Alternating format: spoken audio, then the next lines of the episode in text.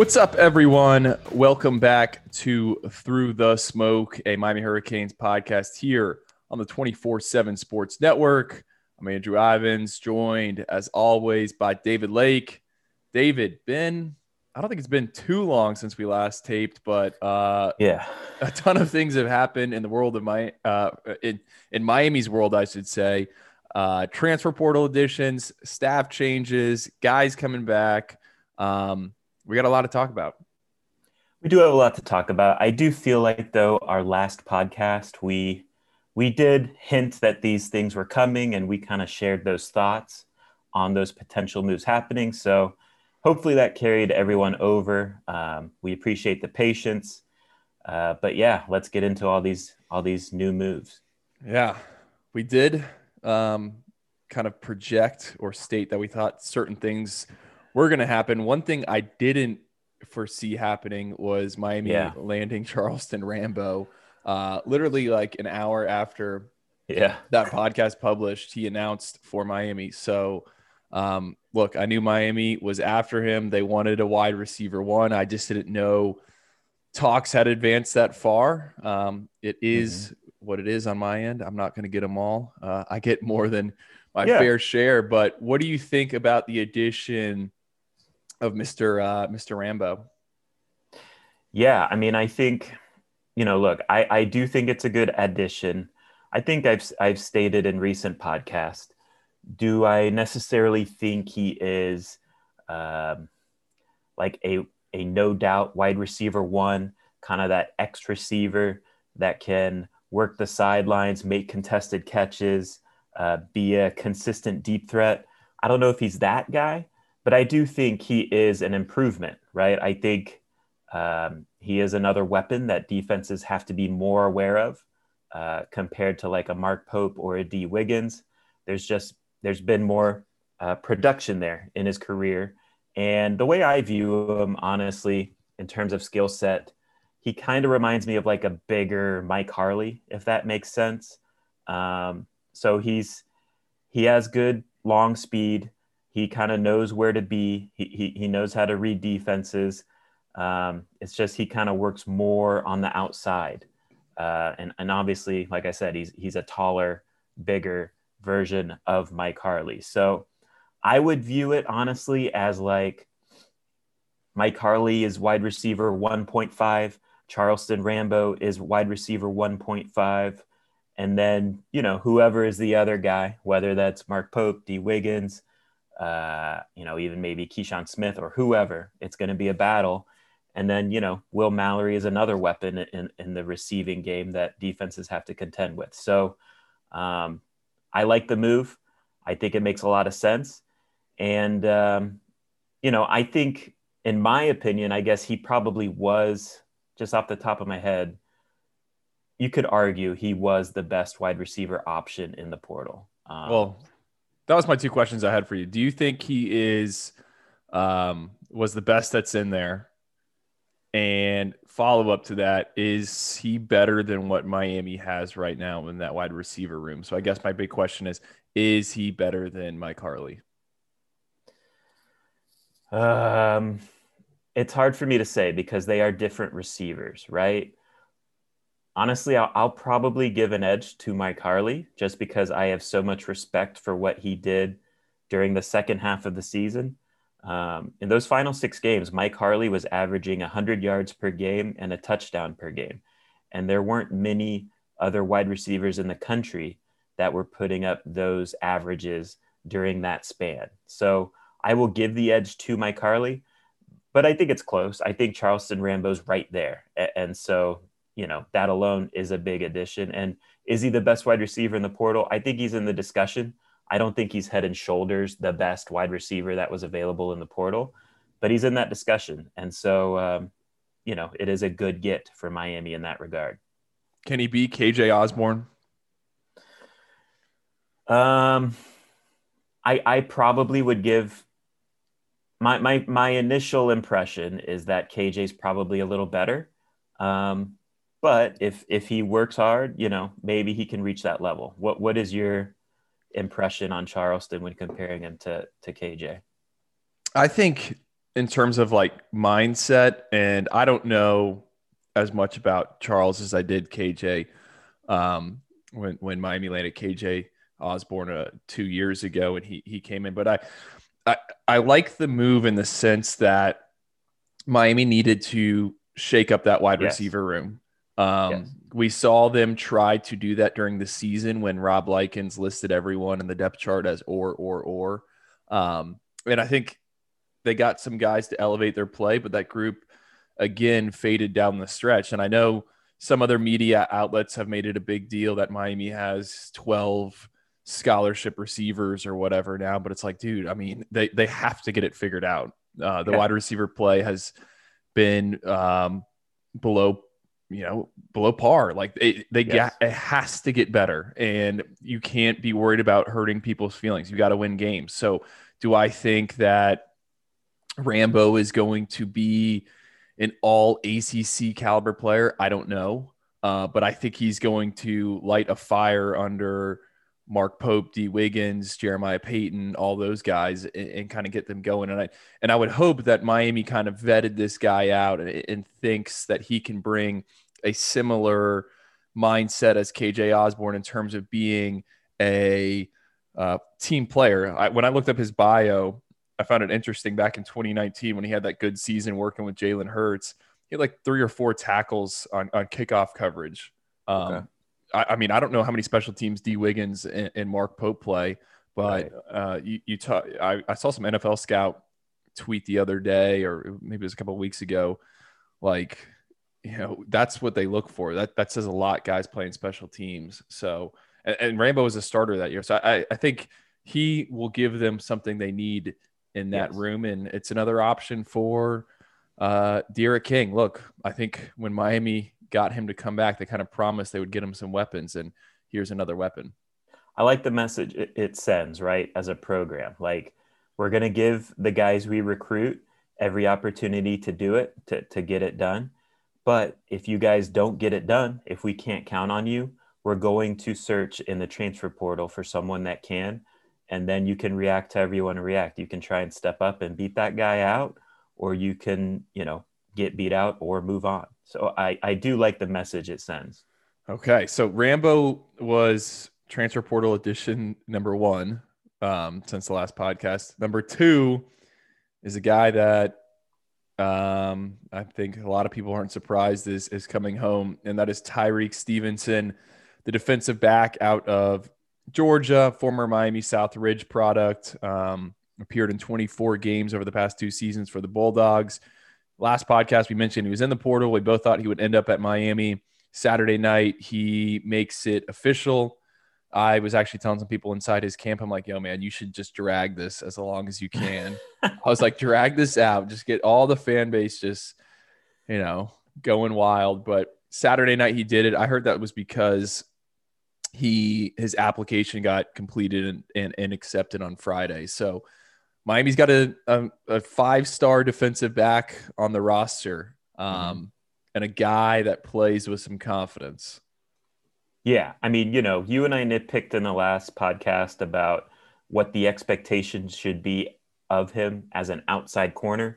But, you know, the bottom line is he is an upgrade there. Um, and he brings that mentality that that Miami needs in their secondary. I think Bubba Bolden definitely has that mentality. I think Te'Cory Couch has that mentality. And outside of that, I mean, I think there was a lot of shaken confidence uh, with the other guys playing in that position group.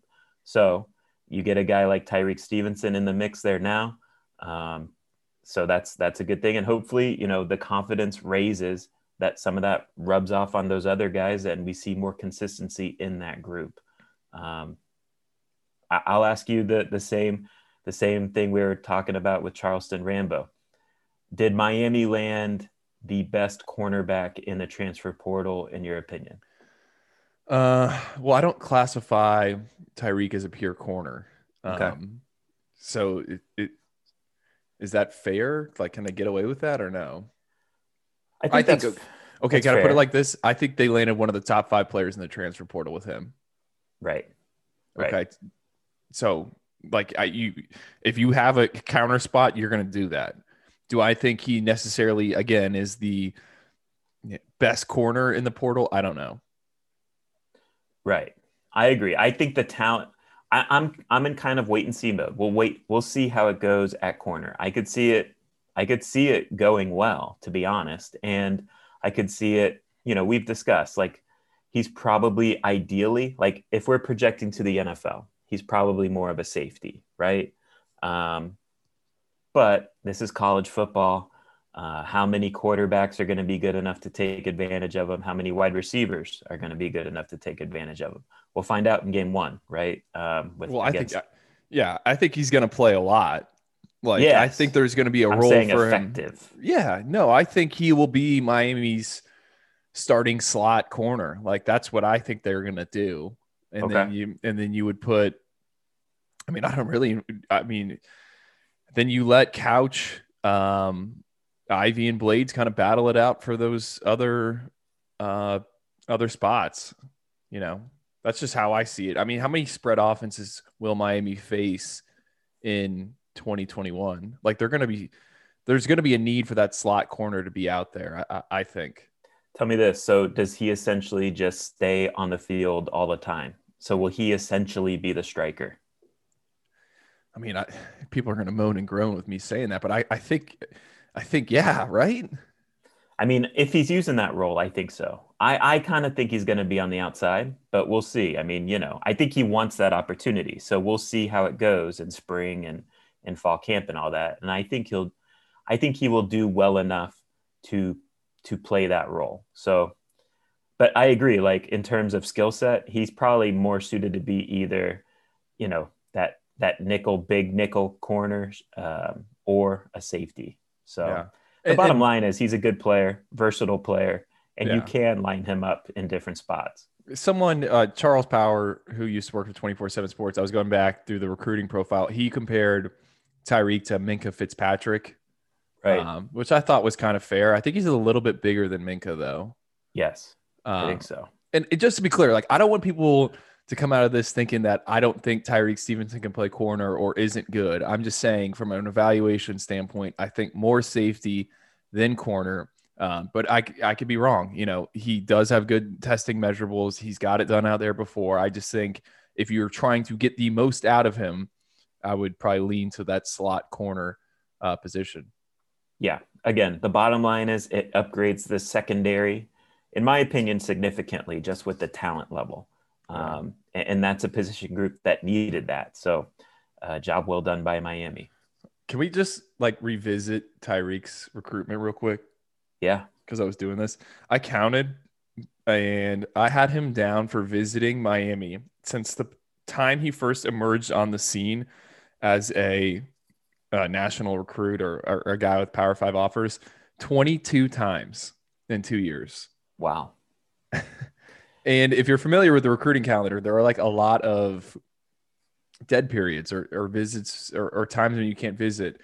And I had him down for 22 known visits. And if you talk with just people that are close to him or familiar with the decision process, a lot of people think he would have picked Miami had Manny Diaz not left for that Temple job. Interesting. Yeah.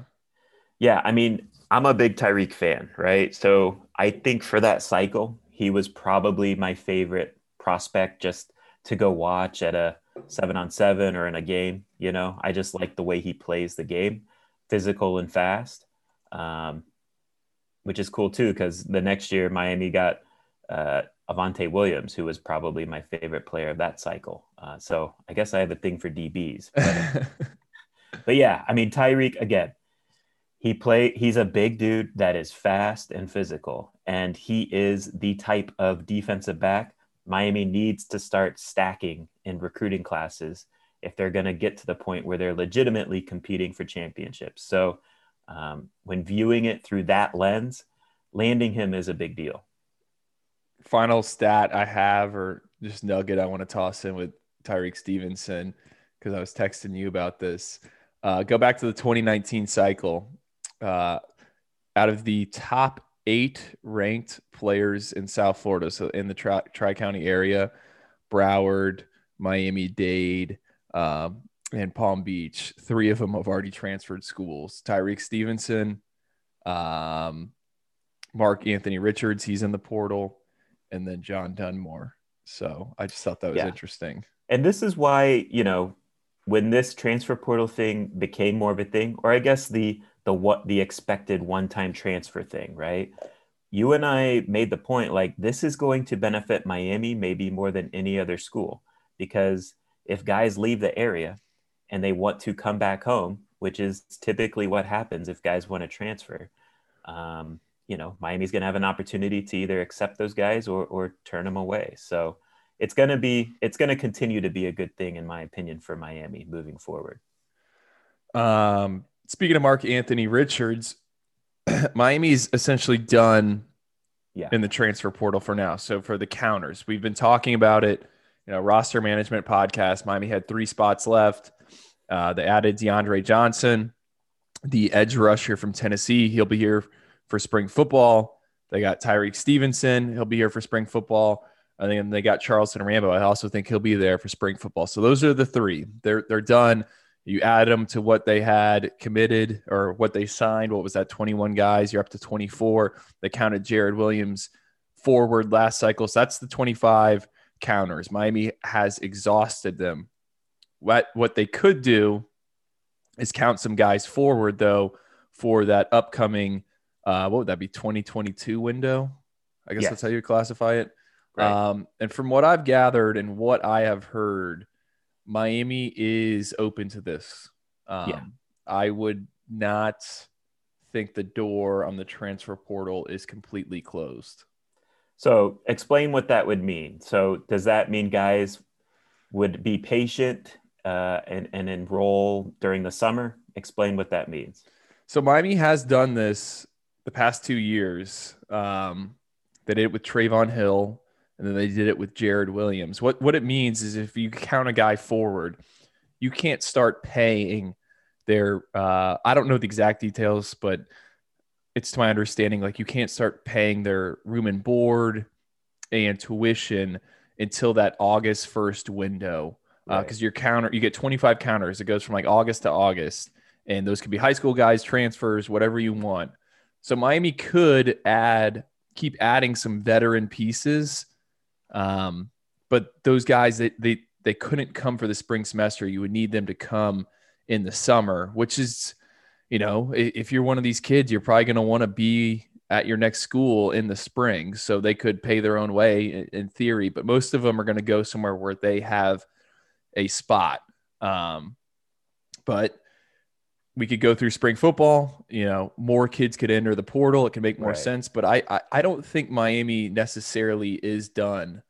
And who knows? The NCAA could open things up and, and give people more counters. So let's right. let's keep an eye on the portal. I think. So you mentioned Mark Anthony Richards, right? Um, right. Is he a guy that that kind of fits this mold? How do you view him? So he's someone that Miami has had conversations with. Mark Anthony Richards is obviously the younger brother of Ahmmon Richards. He was a former top 24 7 recruit out of the Wellington area. Um, I think he was listed as an athlete, right, David? Yes. You know, mm-hmm. Miami visited, it, he took an official visit to Miami, ended up signing with Auburn. Auburn let him play running back, I think, for a while. Miami always thought he was a safety. Um, appeared in a, a handful of games there, but entered the portal. He reached out to Miami as soon as his name was in the portal. I know there's been contact with Miami. Uh, Mark Anthony told me, I think it was Utah and Oklahoma were some of the other schools he had communicated with. And then I know Chris Hummer for 24 7 Sports, he wrote a story as well mentioning some more schools. But Mark is a guy that I think if he was, if he wanted to come in the summer, Miami uh, would would certainly consider that. Now, like I said, he could one of these other schools that has a spot could tell him right now, and and he could right. go there. But um, I know he's one. another guy I want to mention is T.J. Carter.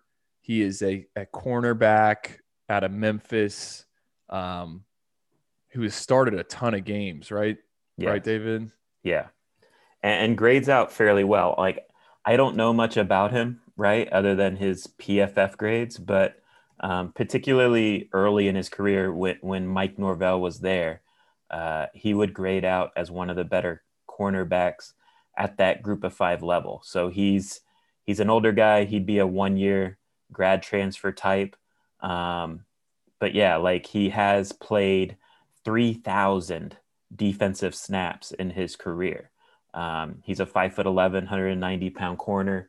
He's not, I, I did watch a little bit of, uh, you know, YouTube highlights on him or whatever, but he, he's not like the, the fastest guy, I would yeah, say. I've heard that from someone else. So it's funny you say that.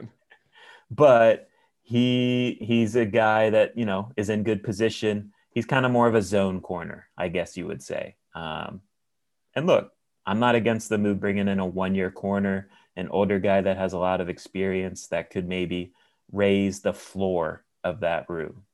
Um, so I think what, interesting. I think what like TJ represents, I'm not saying he would be the guy, but they would be open to finding a one year rental um, that doesn't necessarily need to be there for spring football.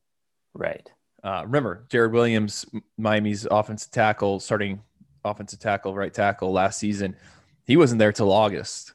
So if right. you can get a veteran guy that has a ton of, of snaps under their belt, I think they're they're open to doing that. And and there's also one more, uh, the linebacker from USC. What what is his name? I don't know, but I will try. Uh, Pele Gaoteote.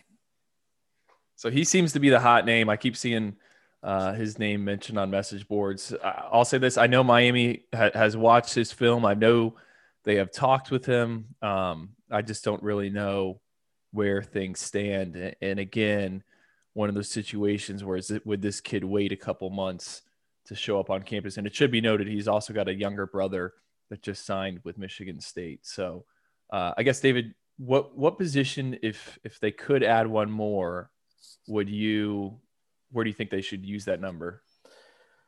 Oh, I can only pick one, right?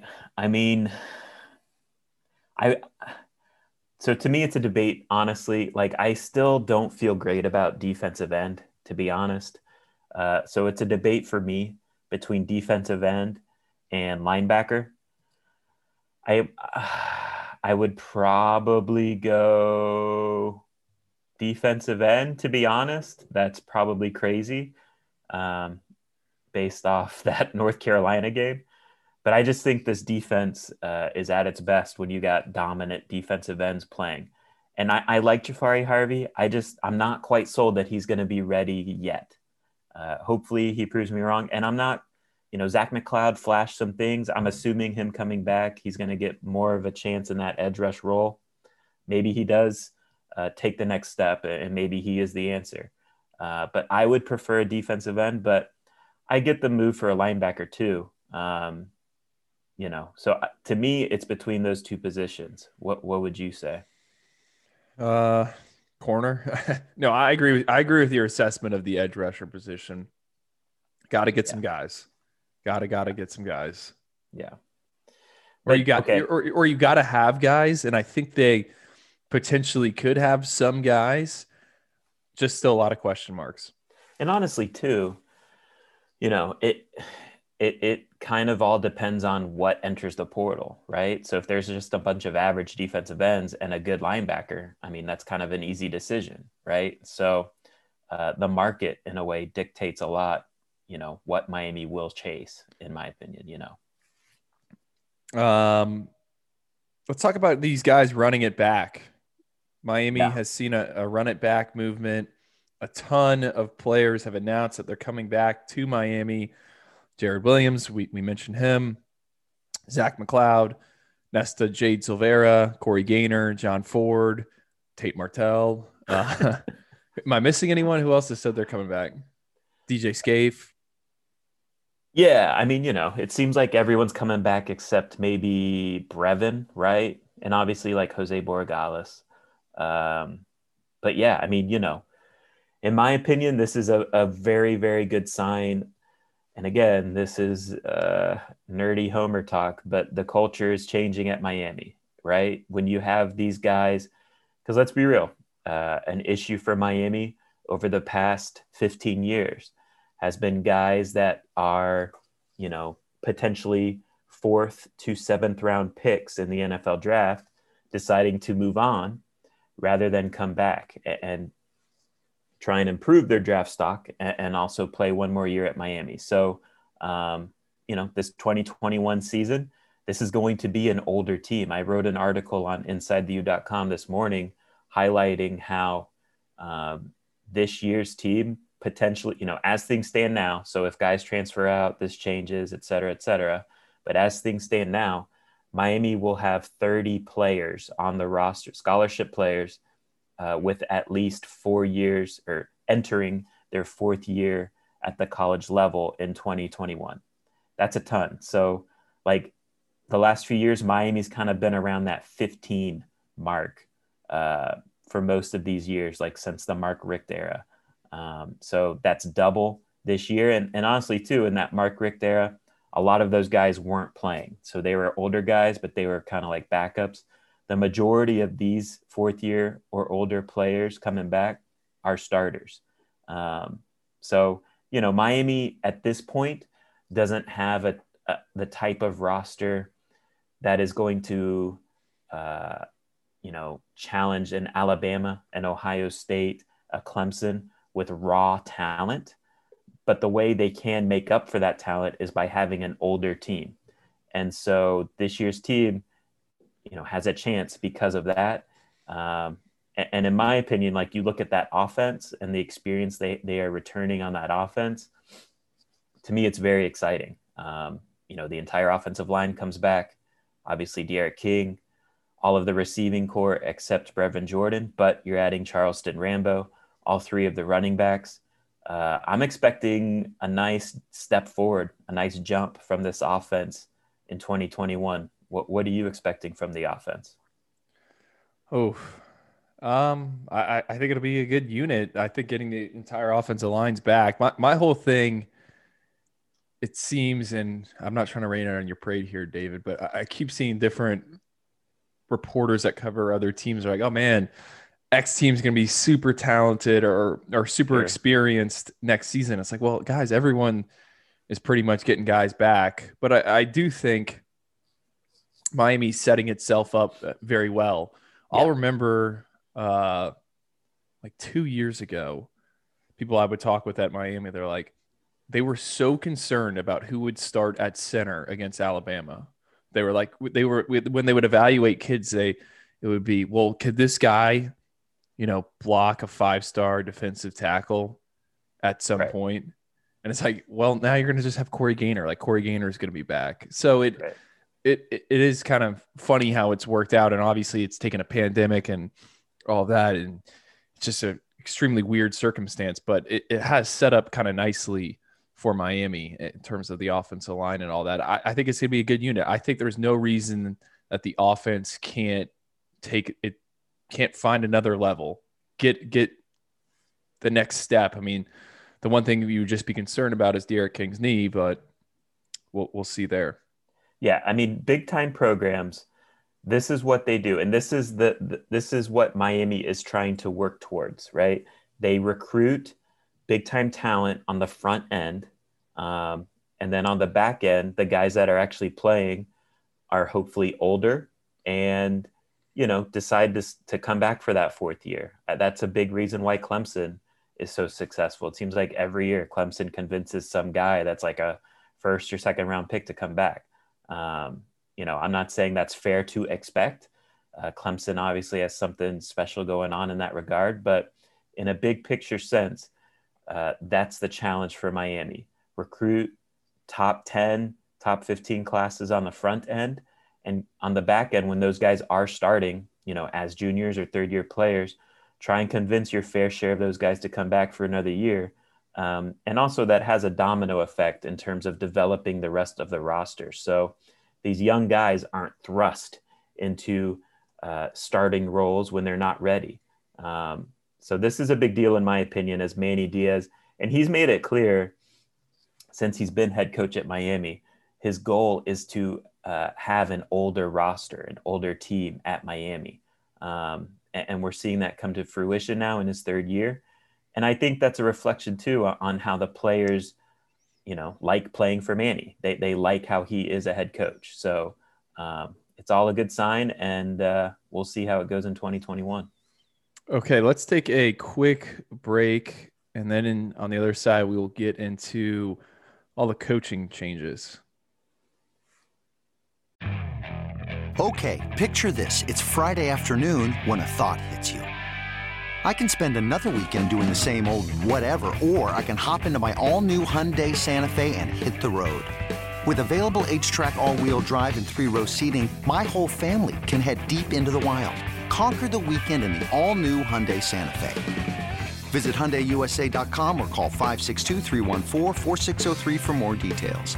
Hyundai, there's joy in every journey. This episode is brought to you by Progressive Insurance. Whether you love true crime or comedy, celebrity interviews or news, you call the shots on what's in your podcast queue. And guess what? Now you can call them on your auto insurance too with the Name Your Price tool from Progressive. It works just the way it sounds. You tell Progressive how much you want to pay for car insurance, and they'll show you coverage options that fit your budget. Get your quote today at progressive.com to join the over 28 million drivers who trust Progressive. Progressive Casualty Insurance Company and Affiliates. Price and coverage match limited by state law. Okay, David. Um, I don't even know what day of the week it was, but Miami did announce some staff changes. I think what it was Thursday. Yes. Manny finalized his defensive snap or defensive staff, excuse me. Jess Simpson hired, Demarcus Van Dyke promoted, um, and Blake Baker and Jonathan Patke are, are staying put. I guess the other real big nugget, or not even nugget, I mean announcement from Miami's end is Manny Diaz will handle defensive play calling in 2021. Yeah. So what do you want to dig into first? Like, uh, let's dig into the Manny Diaz announcement first. Yeah, right? I think that's the bigger. Let's not bury the lead. So the way I read that is number one, Manny does not want to bring in someone to uh, run a defense that's not his. Is that fair? You think? I mean, can I just tell you that's not? It's not happening. Right. At this point, that's not something Manny's going to do the other my other read on that honestly is I think Manny in a way is just trying to get out in front of the uh, you know uh, negative Blake Baker's coming back narrative. So he, Manny is taking all that on himself, right? Because um, I'm not sure necessarily uh, much is going to change with that announcement right? Like I do think there was games last year where Manny was calling defensive players plays. Um, so I think he's just kind of getting out in front of it from like a PR perspective and saying, "Hey, this is my defense. Uh, yes, Blake Baker is the defensive coordinator. Um, yes, things didn't go well, but like we're all in this together. And you know, if you're gonna get mad at someone, get mad at me too."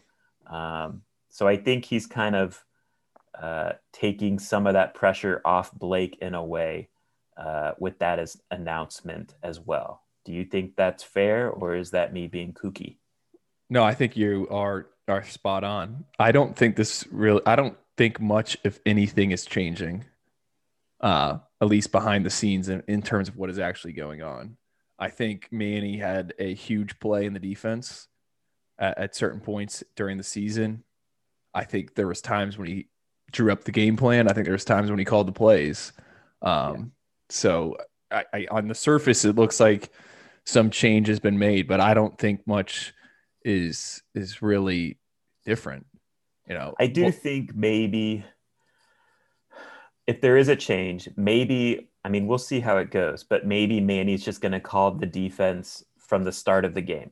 I'm not necessarily sure that happened in all the games last year. I think in some games, you know, Manny kind of took over that duty during the course of the game. I also so, think there's I also think there's times maybe Blake took over play right. calling. Right. So, you know, it's a good uh it's an interesting announcement, I think. But really the bottom line is Manny believes in this defense. He still thinks he can run it at a high level. Um, and, and he trusts Blake to uh, you know help him build a game plan. So um, I think those are just kind of the main takeaways there. My, okay, let me ask you this though, and then we'll move on to the other hires. You and I both kind of said how maybe this doesn't change much. Um, do you have any? So my counterpoint would be: Do you have any concern this could take away Manny's duties? Uh, you know, the important duties that a head coach has to do, um, particularly recruiting. Do you think that impacts that at all? Just the time he puts into that? I don't know. I don't think so. Yeah. Again, like I don't know how much is changing. Right. And I, I think Manny was really, really involved in the Jake Garcia recruitment. And there were some other ones on the offensive uh, offensive side of the ball as well. I, I don't know. I, I thought there was a really interesting tweet that was put out on, on Thursday. It came from a uh, football scoop who is has his pulse. You know, he and his staff, Scott, uh, on the whole coaching situation. And he's like, the day that Manny says he needs to be more involved in the defense is the day David Cutcliffe at Duke says he needs to take a step back and focus on more being more of a CEO. Right. Um, so I don't. I've made know. my opinions clear on this. Like I think, I think it would be better for Manny to be more of a CEO. But look, if if this doesn't take away, because I do think the next step for Manny is to level up as a recruiter. And I think he did that in this uh, 2021 class. Like he took a nice step forward as a recruiter, but I still think he needs to take another step forward in that regard. And so if this move does not hinder that, then I'm all for it. But if this move does kind of take away uh, the time and effort he puts into recruiting, uh, then then I I will be scratching my head a little bit. So we'll see how it goes. Um, let's talk about the two hires. Jess Simpson. I think we shared some thoughts on the last podcast about that, but you did write some stories on InsideTheU.com about him. Just, I guess, give me a grade, and then give me your thoughts. Yeah, so I, I'm somewhere like I, I would probably grade it a B because I do think, you know, he is a good developer. I think he's a very good teacher. Um, you know, I, I think again, there there is some leveling up to do in recruiting. Um, but you know, how many how many stud defensive line recruiters are really out there? That's typically more of a teacher position group than a recruiter position group. Um, but yeah, I mean, I, I think he's a good teacher. He's going to work with, uh, you know, the five guys that he recruited to Miami. So, and, and, it's their third year in the program. So it's time to step up. Guys like Jahfari Harvey, Jared Harrison Hunt, Jason Blissett, Jalar Holley, and Cam Williams. Um, and, and you look at his one season with Miami, that defensive line was ultra productive. Uh, Gerald Willis, John Garvin, and I believe Joe Jackson was the other defensive end on that team. And I think Miami led the country in tackles for loss that year. And those defensive linemen, of course, played a big part in that. So uh, results are there. Uh, Manny Diaz, um, you know, highly respects his ability to develop. And so, um, you know, I give it a solid B. And look, if he does take that next step as a recruiter, you know, this hire to me is a B plus, A minus. Um, and, and he'll get his chance to to show that recruiting ability in this 2022 class because it is loaded in South Florida. I give it a B as well. Um, I think everyone is very concerned about the recruiting. Let's also not forget Miami with, with Jess is now going to have the pitch that, hey, you want to go to the NFL? Well, this guy just spent, what was it, one or two seasons in the NFL. Right.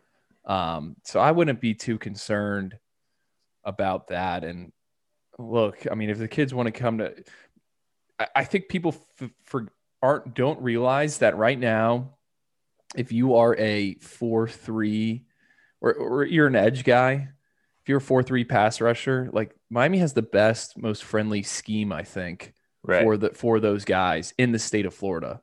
Right. Uh, you got you got Florida having more of a stand up rushing linebacker. Um, I think Florida State does some gives some funky looks as well. You know, so I think Miami has that to its advantage. Like if you want to play in a four three defense and get after the quarterback and learn from a guy that has experience in the NFL, then come play for Jess Simpson. And right. I said it on the last podcast. I think there's some people in Coral Gables that think Jess is a very, very good teacher.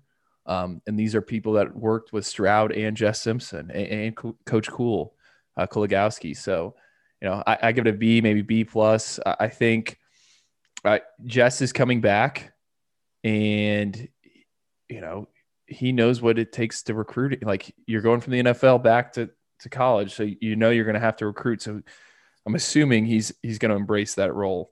Can I put you on the spot? And you might hate me for this, and I don't even know honestly how you're going to answer it. Let's just not make it like the damn Charleston Rambo thing. So, but I am curious.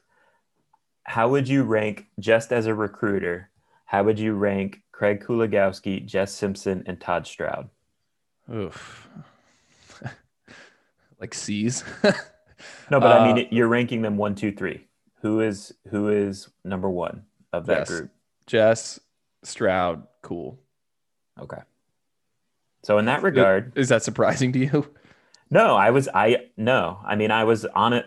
I was I was assuming uh, it one and two was between Jess and Stroud. I didn't know which one you would go with. So in that regard, it is encouraging, right? So because yeah, the defense, it's not like. I mean, it's not. it's not like one's like a clear cut one. Right. That's kind of why I asked. but there I, are... I, I, do think Jess, he was a high school. I think he, he can relate with kids. I think, like I said, I think that NFL thing is is a big deal. Um, yeah. And I think Stroud just, you know, a lot of kids I talk to like Stroud, and I think with Cool, like, I don't know, I I never got the vibe that he liked recruiting. Right. Um, you know, he wasn't really on board with the whole Greg Rousseau, which I think, look, man, you're gonna miss in evaluations. I get that, but there was some times when they were like chasing guys. It was just like, what are you doing? And I believe, I mean, this is before me. He was responsible for Tyreek Martin, correct? Yes. I mean, yeah, that's a little bit unfair because it was like a transition take, I think. But yes, he took Tyrique Martin. I mean, you know, you should be judged by your the, the your bottom takes, man. Sure. So, you know, I think, again, Jess Simpson has some improving to do in recruiting. Um, but yes, he certainly has a lot to sell and he has a lot to work with too, I think, at Miami. Um, you know, with young, developing these young talents. Obviously, okay. we, can I fire something in here we didn't, we didn't talk yeah. about on with guys coming back? Like, if you're a Miami fan, I think you should be excited. Nesta's coming back. Yes. I get I get it. John Ford's coming back. Like we always talk about how you need these veteran bodies against Alabama, but it's like, dude, these guys are these guys going to take snaps from Jared Harrison Hunt and Jalar Holley and Jason Blissett. Yeah, like I think those guys are ready to, you know, that's that's to me where it was like, oh man, like is that going to hamper well, the, those? I like Nesta, right? I think Nesta coming back is a is a good deal. John Ford, um, you know, he should not just be the starter because of seniority. Uh, that needs I mean, to be earned. So yeah, maybe against the first couple of drives against Bama because he's right been in it. But dude, like I think, you know, JHH is someone who's going to take a step. Like I saw someone put out a tweet. They're like, "Oh, Miami's front is it's going to be loaded," it, it, it, and it mentioned like Nesta and John Ford. I'm like, dude, I think Jared Harrison Hunt is the highest ceiling of all those guys. And I I am very very intrigued by Elijah Elijah Roberts too. Yeah, Maybe yeah. not this year, but you know, I think he's he could be a dude too in 2022 and beyond. So again, there's a lot to work with there. Um, you know, Chantz Williams is a guy that's very physically talented. Jahfari Harvey is too. So Jess Simpson has a lot to work with, and if if he is a great developer like uh, everyone everyone around UM believes, um, then the defensive line group is going to be in good shape. Um, let's talk about Demarcus Van Dyke. Yeah, I like it. You know, I think it makes sense. You know, essentially, the way I view this is kind of grooming him as the next T. Rob. Um, I think he's a hungry recruiter, which you know needs Miami needed at that position group. Um, he obviously has a lot of pre-existing relationships from his other role and just being from uh, you know Miami Gardens area. So I think this makes a lot of sense, and uh, I'm excited to see how his uh, coaching career develops. What were your thoughts? Um, I, I think a lot of people don't realize it took some money to get T Rob. And I'm not saying Miami got Demarcus Van Dyke on a budget, but given how the staff is kind of assembled, I think it made a ton of sense to bring um, Demarcus Van Dyke uh, aboard. Like I said, that I think he's someone that absolutely deserved an interview for that position. I, I think even if Miami didn't get T Rob, I know there were some conversations about Blake Baker potentially taking the safeties position and DVD working at corner. So I think he kind of like he he in Manny's eyes did enough to earn this role. Um, and I think he's the the future is very bright. I had someone tell me this story over the weekend, and I, I thought it'd be good to share just kind of about Demarcus Van Dyke because I, I have this theory: if you take a former player, guy in the NFL, they either most of the time there's not much of a drive to grind if, if they're going to be a recruiter um, when it comes to if they're a coach when it comes to recruiting. I mean, you know, you you already have money. Like, why would you want to grind on the recruiting trail? And I, I don't think DVD is someone who's just going to settle. Like, I think he yeah is a guy that's gonna want to win battles. He's hungry for the best, and so so basically, someone told me they they were on staff at FIU, and a lot of people I think don't know that when Demarcus Van Dyke first got into coaching, it was at ASA Miami, which is the junior college upstart program. I don't even know it's somewhere in Miami. I don't know where yes. exactly it's located, but FIU would do coaching clinics for high schoolers in, in this high school coaches in the summer. You know, a, a lot of schools did this um, pre-COVID and all that. They said that DVD showed up to every single one, took notes on every single on everything. When he was, I think he was just the position coach at ASA Miami. So I thought that was wow. pretty cool that it would just showed, you know, he was that hungry at that stage in his career. You're just going over to FIU, sitting in these coaches clinics and trying to retain as much information as possible. And then, you know, when he got to Miami, um, initially was what a defensive analyst or was he a GA? I can't remember. He did work under Rumph for one year, two years, I forget. Right. But yeah, he was like a, a Rumph's GA essentially. Yeah, and then I think a lot of people forget last last year he went off to, with with the NFL for some scouting internship. So right. to me, he's a guy that is trying to progress in the ranks. Like he isn't going to settle with where he's at. And I, I think they're going to get real aggressive when it comes to recruiting cornerbacks. I know Earl Little in the class of 2022 is a major priority for them. Jacoby Spells, who was Earl Little's teammate um, at uh, at American Heritage. Yeah. So I, am I'm, I'm super interested, and I think he potentially could be, uh, you know, a, a, turn into a very good position coach. Yeah, I think. Yeah, I mean the the thing that matters is results, right? Like. I'm not as extreme on the Rumph hate as a lot of uh, you know the fan base was, uh, but you can't argue with the results in terms of uh, winning those big, big, big time recruiting battles. So, uh, you know, I think on paper, DVD certainly looks like a guy with a ton of potential. But the bottom line is going to be the bottom line. Who are you landing? Uh, are you winning some of these big time battles every now and then? And if he does that, uh, you know, Miami could have a, a cornerbacks coach or, or defensive backs coach, one of the top ones for a very long time. And, and that's always going to be a good thing.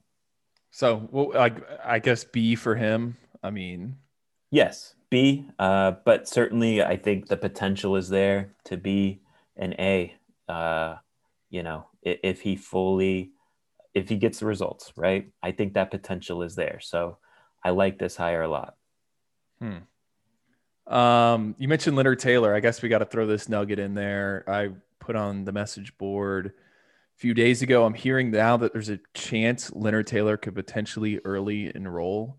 Um, you know, he tweeted out that he wasn't going to enroll right. early. Uh, I've heard that there's now a chance he might be able to get in. That would be huge, correct? Yes. Yeah, because you know he's a he's he's their best recruit they signed, and he is a potential impact player on that defensive line. So get him in the strength program as soon as possible. Get him working with Jess Simpson as soon as possible. If all those things happen, I would expect Leonard Taylor to be on that two deep game one against Alabama. If if it doesn't happen, Mm. I don't think that's going to happen. I think he would have to work his way into the two deep. So um, special talent. If if you can get him in, you got to get him in. I think it's. I, I think there's a chance. I, I I know Jake Garcia now sounds like he's going to roll early. Um, I know Romello Brinson's also going to enroll early, so it, it it will be it'll be Yeah. interesting. Uh, one more thing from from over the weekend, I did attend the. Actually, I mean, I, I, I didn't attend. I, I was I was there like the entire time. Uh. Yeah, the Florida Georgia game was on Sunday night at Traz Powell Stadium. Uh, really cool event, kind of a rebirth of that game. Yeah. Uh, Miami had one commit playing in it, and that was Khalil Brantley. Caught a few passes. He actually had a long, like 35 yard catch and run called back for some holding penalty, but I thought he was good. Um, Good. You know, he's not going to roll early. The biggest thing for him is going to be adding, adding some size. Uh, if I had to compare him to someone on, on Miami's current roster, I think, think like Larry Hodges, you know, Yeah. and I know we haven't seen much of Larry Hodges, but similar size, similar ball skills. Okay. Uh, he was good. I'm going to update his scouting report here in the next few days. Just some other takeaways that kind of pertain to Miami. Georgia Tech's got a really good tight end coming in. yeah. Leo kept Bla- tweeting his videos. Leo Blackburn. I just think I I just think Collins has got it's got it cooking there, man. He does. With yeah. Jeff with Jeff Sims, like they're getting a bunch of transfers. Yeah. You know, I, I, think agree. that they're going to be someone to watch in, in in two years. And circling back to the DVD thing, there was a corner there from Georgia, uh, Khalil Anderson. It's a kid who signed with Pitt, four star kid out of the Atlanta area. I don't know. I mean, you would have to be really into the recruiting weeds to remember this, but Miami did offer him right. Oct- October, November. I had a chance to kind of not sit down with him, but have a off, not off the record, but you know, I, I wasn't writing a story and we were just chatting. I said, did you ever really look at Miami? And he's like, yeah, I, I did a few tours of the facility with DVD on, on FaceTime, but, but he thought it was weird because DVD was the only one that was really talking to him. He's like, I never really heard from the cornerbacks coach or anything like that. And he ended up Right. sticking and signing with Pittsburgh. But he told me he really liked DVD. Like if DVD was kind of the full time assistant, maybe it would have been a different story. So I thought that was another just interesting nugget when it comes to Demarcus and, and his recruiting potential. So who won that game? Florida, Georgia. Oh my God. It was 10 10 with uh, a minute left. Okay. Ooh. 10 10. Yo, Keith Yeah. Brown was awesome in the game. Texas Yeah. A&M getting a good one there. 10 Big 10. fan. Big fan. 10 10 late. And if there was a spread on this game, it would have been Bad Beat City. Um, 10 10. Georgia goes down the field, kicks a short field goal, right? So now it's 13 10, about a minute left. Florida has the potential to go down and either tie the game or take the lead. Uh, they put the quarterback I probably wouldn't have put in the game because, you know, it's an all star game. You're rotating guys. Right. And I mean, they're essentially just trying to throw it to Yulkeith Brown. He had gotten deep a few times. right. Uh, quarterback scrambles out, hit from behind, ends up like being one of those balls that pops up, caught by a defensive tackle. He scoots into the end zone. oh. So now it's now it's twenty to ten, right?